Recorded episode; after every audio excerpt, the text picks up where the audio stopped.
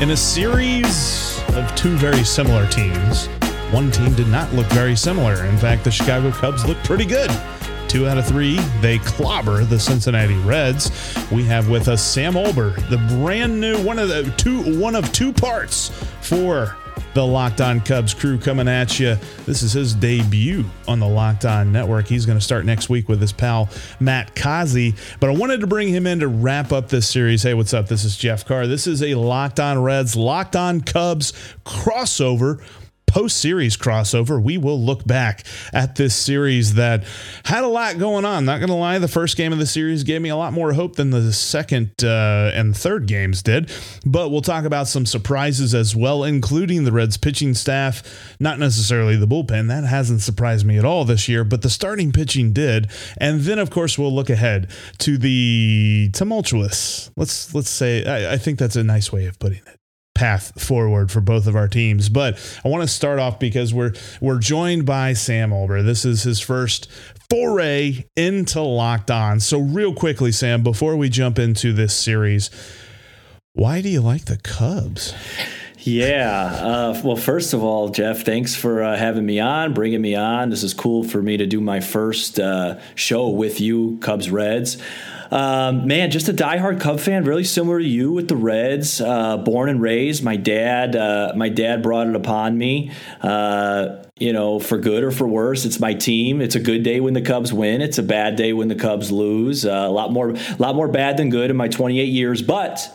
Uh, November 2nd, 2016 was my 23rd birthday and a uh, World Series. So it was all worth it that day. And since then, Jeff, it's been uh, not good. well, honestly, though, I, I envy a little bit because the last time the Reds were in the World Series, I was in diapers. So I can't really claim to remember that. It's been a long time. But this series has shown that uh, both teams they're going to be fighting with the Pirates for whoever gets third place. Let's not kid ourselves. I really thought that the Cubs could sneak up at least during spring training. I thought the Cubs could sneak up on the Brewers and the Cardinals, but nobody's sneaking up on the Brewers and the Cardinals. It's them two playing at the top and the Pirates and the Cubs and the Reds down at the bottom. But when you look back at these last 3 games, what was your biggest takeaway from what the Cubs did to the Reds? Well, my biggest takeaway, I think you and I are in the same boat. Every game, every series, we are looking at stuff we could take away for the future, right? Right. And for me, it was Keegan Thompson, game one. Although his line wasn't great, I thought he threw the ball really well. Uh, Justin Steele, another another pitcher, a part of the future. Hopefully, throws the ball really well last night, and then tonight, um, your fantasy guy, my fantasy guy, Christopher Morel, uh, breaks out of what was really a pretty long slump. He had struck out at least twice in 19 straight games. Goes five for five today with a home run off ace uh, reliever Max Schrock, uh, position player. But still, I thought that was a big takeaway. You're just looking for things to you know get to the future and be happy about or, or, be excited about. So from the Cubs perspective, that's what I took away. I don't know about you with the Reds, but I have some stuff I took away for the Reds too that was really shocking for me. Yeah, the the biggest takeaway I had from this is that the adjustment period for both Graham Ashcraft and Hunter Greene have begun. I mean, they're definitely in the middle of it, and they're both at different stages. I think that honestly, Graham Ashcraft in the final game of this series really had a struggle early on with a lot of oh gosh darn it, that's a tough play. Like you know, oh oh man, that just just missed that guy's glove right there. Oh, it fell where they weren't, and they could have been there, but they weren't and then Patrick Wisdom clobbered the ball, and then you're like, okay, this isn't just bad luck anymore. This is just a bad outing for Graham Ashcraft, probably the worst of his young career, which isn't saying very much. It's a small sample size, but you're talking about a dude who is coming off of a beautiful start at Oracle Park. He pitched eight beautiful innings against the Giants and beat them. So I was like, okay, what are we going to get from him today? It was a little bit more of the, okay, need to fix a few things, but I'm still very happy with where he is in his development. On the flip side of things, Hunter Greene has me a bit concerned because Hunter Greene has oodles of talent. He has all of the intangibles that you want in an ace pitcher. He's very even keeled. He knows how to calm himself down. He's very smart and he learns. The one thing he's not learned though is how to throw that changeup. He threw one changeup in that start, and the rest of them were four seam fastballs and sliders. And you're not going to be a good starting pitcher. You might be an okay back end of the rotation guy with two pitches, but even then, you're not pitching more than five innings in any given start. He's got to add that third pitch. So my biggest thought when it came to this series for the Redlegs was the starting pitching. Now, on the lineup side of things, there were a couple of guys that really started to come up a bit. I mean, Joey Votto had the big home run last night, had a three hit night. I'm wearing his jersey today. And then you had Nick Senzel. He didn't play very well in the series finale, but he had had a nice stretch. And he's been hitting the ball a lot better as of late because we had gotten to the point where we're just like, you know, former number two overall pick, whatever, he's not playing. Like, whoa, where do we factor a guy like that into the future? We were starting to think that we might not, but he's turning a corner that I think he's going to argue the point of sticking around for a little bit longer and maybe see if he can be here because we're kind of earmarked, and this is something we'll get into here in a few minutes, but we've kind of earmarked the year 2024 as when we can start having expectations again for this Redlegs team. But when you looked at the Reds this series, what was your first thought? So let me let me offer you and and all your Reds listeners a positive uh, Cubs perspective spin on what you said because I do disagree a little bit, but obviously I don't watch them on a regular basis. I do watch a lot of Hunter Greene because he's one of my guys on my team. But Jeff, the Cubs haven't had a legitimate pitching prospect like a Hunter Greene, like a Graham Ashcraft. I'm not I'm not as familiar familiar with Lodolo because he hasn't really pitched much, but we haven't had a legitimate pitching prospect um, probably since homegrown since Mark Prior. Right. And I, I, understand Hunter Greene needs to add a changeup, but when you have a guy who's 22, and that that in pitching years, when you add in the COVID year, is really really young. Throwing a he was throwing 102 last night. 102, and I understand he needs to add a third pitch, but what a, what, what Cub fans, the, the, Cubs, we don't have one guy that throws above 97. There, there's no velocity on this team at all. Um, so what I would I would say this. There's there's examples around all of baseball. Cor- Corbin Burnes, highly touted guy, really struggled early on. Uh, Lucas Giolito struggled a little bit this year, but he struggled early on too. Had a rough year. I think Hunter Greene's going to be just fine. He has plenty of time. If you're a Reds fan, your goal is like you said by 2024. That's when he needs to be the ace of this staff, and there's plenty of time for that. I think with Ashcraft, honestly, I, I told you this before we got on. I texted you there's a lot of guys who are going to struggle tonight. It's yeah. it's 90 plus at Wrigley, winds blowing out. He has some bad bad luck early with that wisdom hit. He's a pitch to contact guy, which you've watched way more of him than I have. I'm surprised he's throwing like 97 mile an hour cutters. Again, if I had a Cub throwing 97 mile an hour cutters, I don't care if he's given up eight runs a game. That's that's intriguing. And then the, my biggest surprise, Jeff, and I'll kick it back to you because I you know I've only watched a lot of the Reds when they've played the Cubs. Is there's a lot of guys in this bullpen I haven't heard of, everybody's throwing 98, 99. Am I wrong? No, you're not wrong, but I'll tell you. I'll tell you the bullpen. I, I know, there's there's a whole right. podcast there, uh, but no, I know they're not good. But sorry to cut you off, but it's like Jim Deshaies, the Cubs uh, color guy, said today. There is a lot to work with with that pitching staff, mm-hmm. and one of the things Matt and I are going to talk about on our show, and this is a little bit of a spoiler alert of why the Cubs are in the position they're in, a second rebuild in ten years for one of the three, four biggest markets in all the the league, is we haven't been able to, to draft and develop homegrown pitching whatsoever. We I've never seen a young guy throw 100 miles an hour for the Cubs consistently. And, and I understand there's more than velocity, but Hunter Greene, I think he's going to be fine. I haven't watched enough of Ashcraft. I was not surprised that he struggled tonight. This is one of those games. But to me, my, my impression of the series look, I know, you know, bad defense and stuff for the Reds. That's going to happen when you're a last place team. But I was just really surprised at just the, the stuff the, the that a lot of these Reds pitchers are bringing to the table. The numbers aren't good, but man, there's a lot of potential with that staff. I do agree. There, there's definitely the kind of talent there that Derek Johnson, uh, the pitching coach, has a lot of fun guys to work with. It's not like last year. Last year, the bullpen was made up of retreads, waiver claims, and guys that they got on minimum deals that were looking for employment anywhere. And he's not dealing with that. Now, the numbers have not shown that it's any better. In fact, numbers have actually shown it to be slightly worse. But I'm with you there. And, and there's part of what you're saying right now that I was actually excited about as the season started because these are unknown guys. We're working with unknown commodities that have some sort of upside, some sort of ceiling that they could reach. I didn't think we had any sort of ceiling guys last year. We had whatever they give us is going to be a surprise. And if they give us bad pitching, it's not going to be a surprise. So th- that was nice to see this year that they really went all in on the young guys. And I'm excited to see where a lot of them go. And you're right.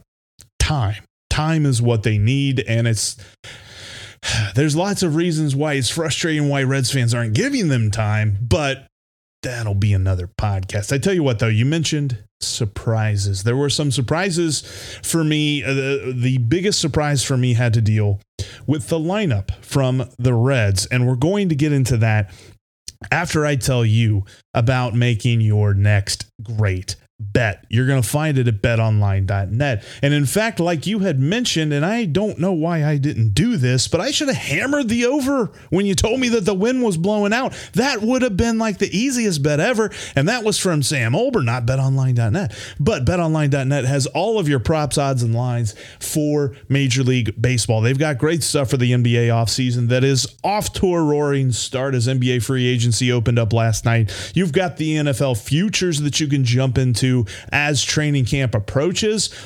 And you've got great stuff like MMA, boxing. I mean, UFC 276 is coming up on Saturday. Two great title fights. You got Sugar Sean O'Malley fighting. It's going to be a great night of fighting. Bet Online has you covered for all of it. And speaking of baseball, for some reason, I'm not seeing the Cubs line tomorrow. I don't know why, but the Reds are huge underdogs. And they should be because Mike Minor's pitching against Max Fried. This is going to be a tough matchup to watch, I believe.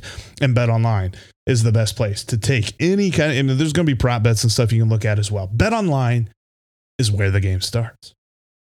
Thanks again for making Locked On Reds and Locked On Cubs your first listen of the day. We're free and available on all platforms. Coming up next week, we're going to be off for July 4th, but we will be back July 5th talking about the events of the Braves series and getting you set for Reds Mets. Plus, you got Cubs, Red Sox, and I'm sure they're going to be all over what's going on between the Cubbies and the Red Sox. Two formerly cursed teams, but I don't think we consider them cursed teams anymore. No, I don't think so. No, no, I don't.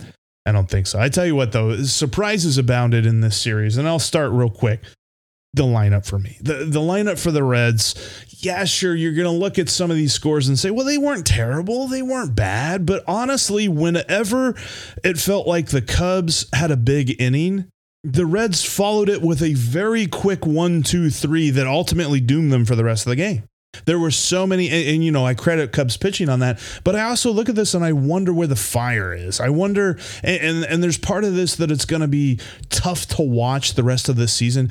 And it's funny, Sam, because I'm an optimistic dude, but you're catching me after a loss, which sometimes that kind of obscures the optimism. Mm, trust me, I know. But when I look at this lineup, I was like, man, where is like Joey Votto got three hits last night?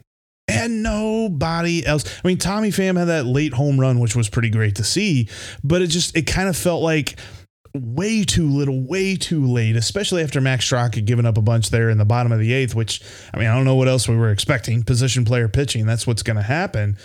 But the lineup, I, I wanted to see more fight from them. Yeah, I, you know, I wouldn't you know, I don't know, you know, if is it is it fight? I, you know, it was, might have just been one of those nights. I thought, you know, they they sure weren't fooled by Rowan Wick. That was that that was their best uh, their best offense all series. Wick got uh, got really beat up um, the first the first game and the third game. But you know, to me, when I talk about surprises, I'm going to take it a little bit off the field here. Did you get a chance to see Albert Almora Jr.'s comments uh, yesterday? I did not. So Albert Almora Jr., who you, you told me off air, you know, you, you've been somewhat satisfied with so far, which is fine. Uh, really called out the Cubs brass yesterday uh, saying that it was muddy waters, uh, quoting uh, during his time with the Cubs. And then I forget who the beat writer is. Somebody talked about how he's been breaking out with the Reds. So I did a little homework uh, and realized that away from Great American Ballpark, he's OPSing 550, uh, which isn't much. And he, you know, he made a couple nice catches, but I was just really surprised. I thought Albert Almora was given a lot of chances here with the mm-hmm. Cubs. And, you know, he was a nice defensive player. He tagged up, made a huge tag up in the World Series, game 7, 16. Cubs fans know what I'm talking about. But boy, he really sounded sour about his time here. You would have think that he's he's sitting 330 with 15 and 40 with the way he was talking about being a Cincinnati Red. But that I was just surprised by that. Otherwise, this series to me, not too many surprises. It was nice to see from a Cubs perspective, though, Jeff, some young outfielders, uh, uh. Crook, Velazquez getting a chance. It looks like Hayward's going to be on the IL. I know Cub fans are just begging to just see young outfielders with some upside to just play every day, roll them out there, see what happens, go through struggles. But from a Reds perspective, you know, I wasn't too surprised. I, I, all I know is, is if Joey Votto's facing Kyle Hendricks, take a home run prop. that's the, that's that's a given he oh man i was expecting uh, that first at bat that he had against hendricks when he just kind of popped out the center field a little bit you know lazily not not lazily on his part but a lazy fly sure, ball. sure.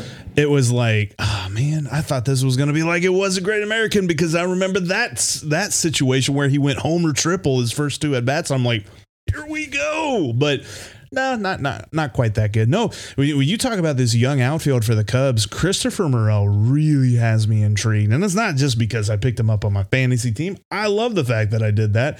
And on ESPN, he randomly has eligibility at second base. I love that too. But the way that he plays is just so fun to watch. He's so energetic. That throw that he oh. made in the second, that was I when I watched it, I'm just like I I I, I can't do anything else. I'm just this is involuntary clapping because that was a beautiful hit or a beautiful throw. And then of course the performance that he put on, and I know the homer that he hit came off of Max Schrock lobbing meatballs up there because that's what he's supposed to do. They're just trying to save the bullpen from throwing somebody else out there and getting clobbered. But he did what he needed to do and he just destroyed that ball to left field. I, I, I think the future for this dude is really promising. For sure. And the thing that's interesting about it is, you know, you say he's got second base eligibility in fantasy. His primary position is actually third. He's he he's he he could play third, short, and second, and they're they're just playing him at center because they have a need there. They don't really have a defensive center fielder. So I think, you know, with with Morel, you know, his, his ceiling is very high. He's very toolsy, um, has power, has speed, like you said, has an arm. The the thing that intrig- intrigues me though is his floor. If he does go through a funk like he had been going before this series, he he has the ability to play multiple positions at an above average level, um, you know, which makes him very valuable. Uh, you know, even if he's a 250, 260 hitter, if you're playing a lot of third, short, second, and center, that's a good big league player right there. It's very useful. So uh, I agree. He, he's he's very intriguing and, and has had, been a, one of the few bright spots, along with Nico Hoerner, who had a really big series for the Cubs um, this year. Yeah, I, I, like Hoerner a lot, and I I remember just watching Morel whenever they were at Great American last series before this one, and was like, ah, this this dude, he's he's pretty fun to watch. I I never heard of him before when he was coming up, so this is going to be a lot of fun to see how he grows. But also one other thing too that I want to kind of cover a bit is that the, the surprise play there with with the shift on and the ground ball and David Bote just runs in and gets his left shoulder that he just got healed. Like he just came back from that injury. And now all of a sudden he's having to deal with this again where he just gets ran into and he was down for a little bit. Like what were you thinking in that play? Because I watched that and I was like oh my gosh what is going on? I was thinking obviously first of all concerned. Um, but for me something just hasn't been right with Bote since he's come back. Uh, defensively, offensively, he's been fine, but defensively, you know, you watched the ball game yesterday. He had two misplays. Defense, I think, I think neither of them were called errors, but they were both plays he's supposed to make. The Cubs just DFA'd Jonathan Villar, who has been statistically one of the worst defensive players in baseball in terms of defensive runs saved, and so you think Bote's back, and and he's a really good defender, but he was really struggling. Just looked unsure of himself. He's been going through some problems in the minors with like dizziness and like some some stuff that like he's been physically sick. So who knows? But it was concerning um, from that perspective. But I did want to ask you real quick, Jeff, in terms of the Reds. You know, we talk about Hoerner and Morel, mm-hmm. and you know, I don't think either of those guys are building blocks offensively. Like I, I look at Hunter Greene uh, as a building block as a mm-hmm. pitcher, right? I don't think the Cubs right now, obviously assuming they trade Contreras, had many building blocks. We'll see with Suzuki when he comes back. Do you look at a guy like Jonathan India as a building block, or do you look at him in, in the category of like a Morel? Obviously, he's more established one rookie of the year, but like a Morel or a, a Nico Hoerner, where it's like he's a really nice piece, but but if he's the, the first or second best offensive player, we're probably not good enough. You know, that's an interesting question because I've looked at the future thinking that Tyler Stephenson is probably going to be the dude that anchors right. this lineup.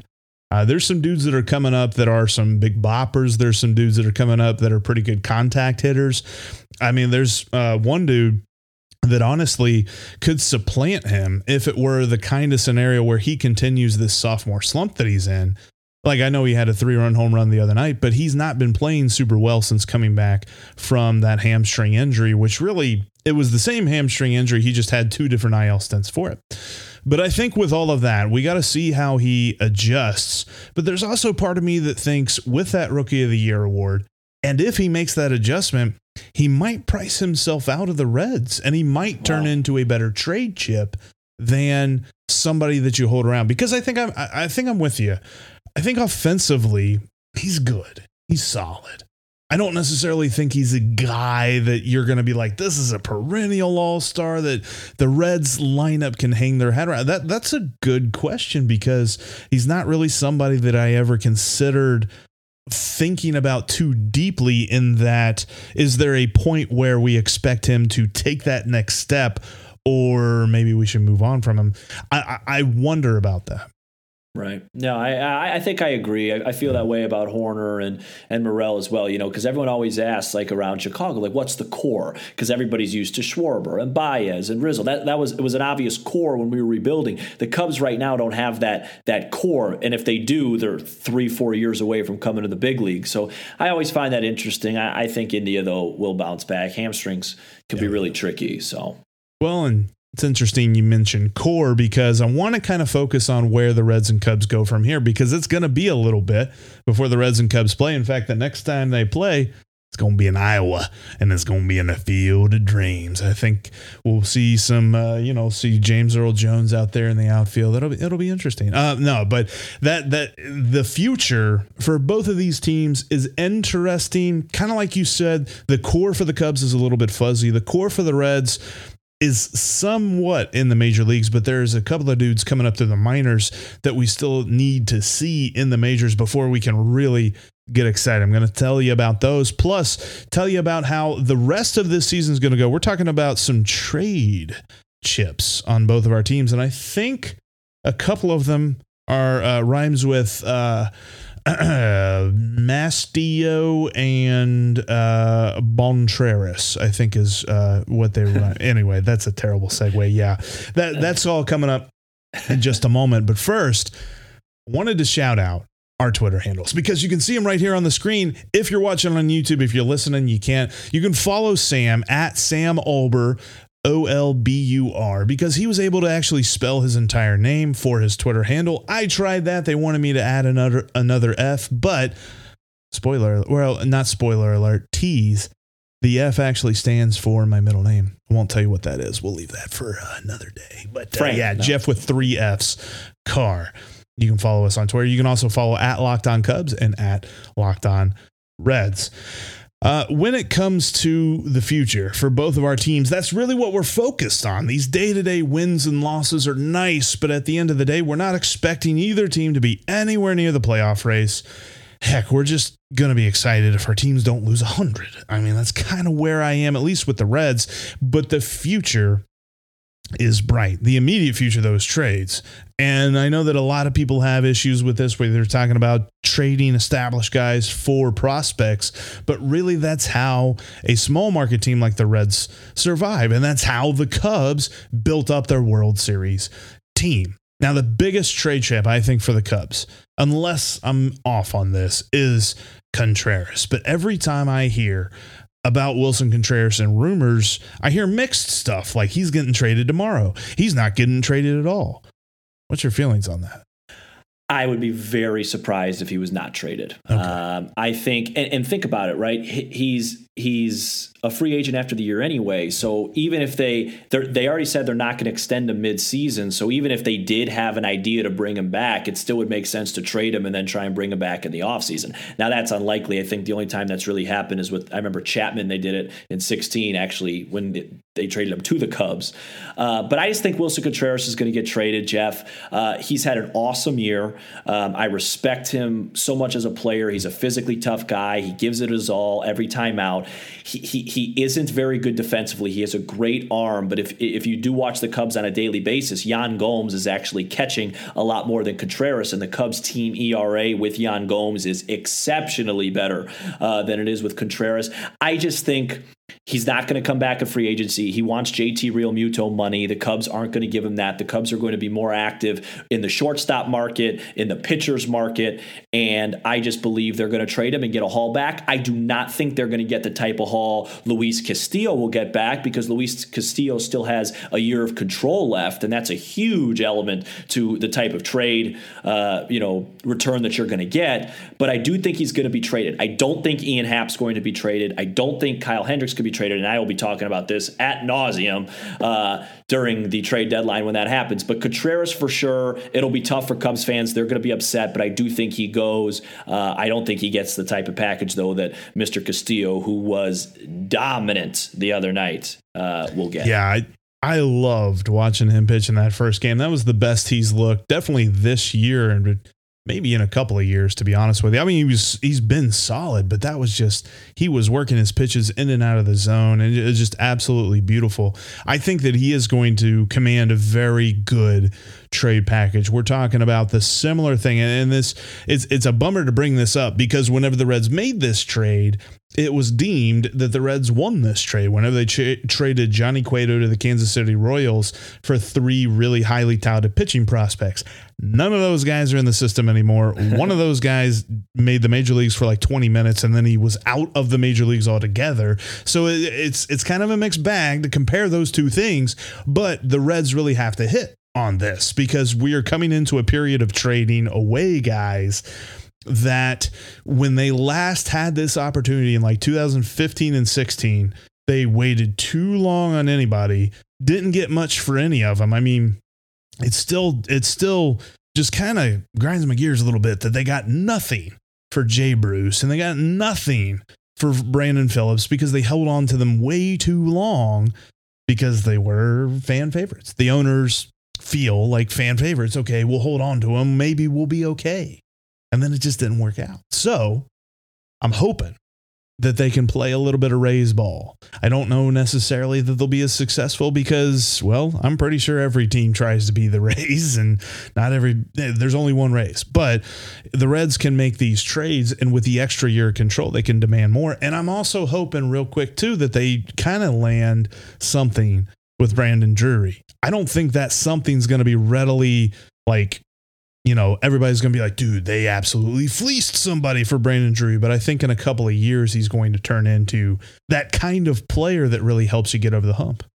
Yeah, I think Drury is probably going to be your guys' all star. But you know, you're you're preaching to the choir here, and obviously with the Cubs and Reds, the the one thing that's different, and I don't want to go too long on this, but I think the Reds are in a little bit better position in terms of current MLB roster and, and core. But the, the big advantage the Cubs have is money, right? They're gonna right. they're gonna they're gonna spend, right? They're gonna get a Trea Turner or a Correa or a Bogaerts. That's that's pretty popular. So they're gonna spend. But Jeff, let me tell you, even as a big market team, the Cubs made the same mistake after winning a World Series. Now it's understandable. You win your first World Series in 108 years. The fans are thrilled.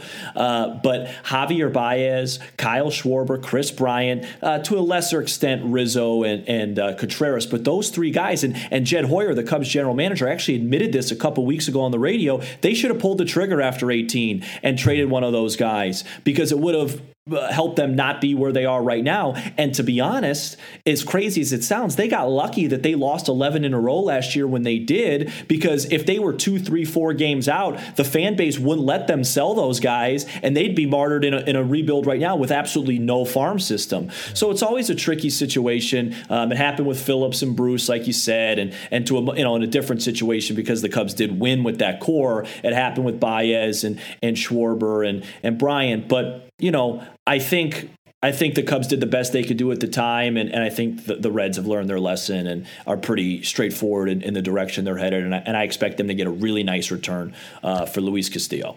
I've been told by somebody in the past, I'm blanking on who it was, that Kyle Schwarber was from Middletown. yeah. And, and, don't forget, Ian Happ also went to college at Cincinnati. That's right. He went to UC. Yeah, no, I, and he's had a nice year, even outside the Reds. I, I've said before, we've talked before off air about how, yeah, Ian Happ just kills the Reds, but he's actually had a good year overall this year. Um, I'd be interested to see, like, kind of like you said, you don't expect him to get traded, but I wonder if somebody tries to swipe him up with a an interesting deal there. Yeah, I, I, I like the pieces that are in the major leagues right now for the Reds. Kind of like you said, there's guys that are getting development, key development reps and and and appearances, innings, what have you, that is really going to help them grow. I mean, it sucks to watch Hunter Greene give up five home runs in a game to the Brewers, but those are the kind of things you know you learn through failure. And I think that Hunter Greene is learning a lot. Graham Ashcraft's learning a lot. Nick Lodolo is going to be back soon. He'll be learning a lot. And then you're going to bring up guys like Elly De La Cruz, who he hit a home run yesterday for Dayton. Uh, there's some other great dudes like Matt McLain that's coming up, and he could be a shortstop, second baseman. He could be a left field or something like that. There's a lot of guys that are ready to make an impact on this team. And if they can add the right pieces with these trades, the, the, the, Reds really stand a shot. They really, really do. Now we're asking the same guys generally when we're talking about the higher up positions in this organization. We're asking the same guys who caused this problem to now fix this problem, but at the end of the day, we just kind of got to be fans and have some blind faith with all that because right, right. You know, it's not going to change. They're not going to sell the team tomorrow. There's, there's not. no, and and the last, you know the last thing I'll say is coming from a Cubs fan, a different perspective. Like I said, I, I'll close you know with this, or I don't know how much longer we have, but the I would kill for a Hunter Greene and a Graham Ashcraft and those guys. It does take time, but when it clicks, it'll click. Pitch, you know, I'll use another example real quick. Shane McClanahan. Here's a guy that looks like the most polished left-handed pitcher, right? One of the, you know a Cy Young candidate. Last year he did come up and he had success, but Jeff, he's 25. Right. Like he's he's a, a, full three years older than a Hunter Greene. Uh, listen, give me give me a, a grocer for the Cubs that throws 100 miles an hour. Anybody. I mean, just anybody to get a excited about. You know, Keegan Thompson, Justin Steele, sure, but these guys, Jeff, these are number four and number five guys that you're hoping to get a lot out of. But you know, Hunter Greene, Ashcraft. You know, like I said, I haven't seen Lodolo, but I I'm telling you, be patient. The ERA is going to blow up here, but it's going to click, and when it clicks, it, it might not turn back. Well, I tell you what, that's a beautiful place to end today's podcast. Thank you so much, Sam, for jumping on here. Like Sam said, starting next week. Locked on Cubs, Sam Olbur, Matt Causey, they are going to begin their tenure as the host of Locked on Cubs. And they got a lot to say because the Cubs have a lot going on. You're not going to want to miss them. You can find Locked On Cubs everywhere you find Locked On Reds. And by the way, thanks for making us your first listen. Now go make Locked On MLB Prospects your second listen. Lindsey Crosby has you covered on the stars of tomorrow, talking about guys coming up through the minor leagues, and he's covering the MLB draft from all angles. It's not far off. Lindsey will get you set. That's Locked On MLB Prospects, just like Locked On Reds and Locked On Cubs, free and available on all platforms. Hope everybody has a great 4th of July weekend, and we'll see you on Tuesday.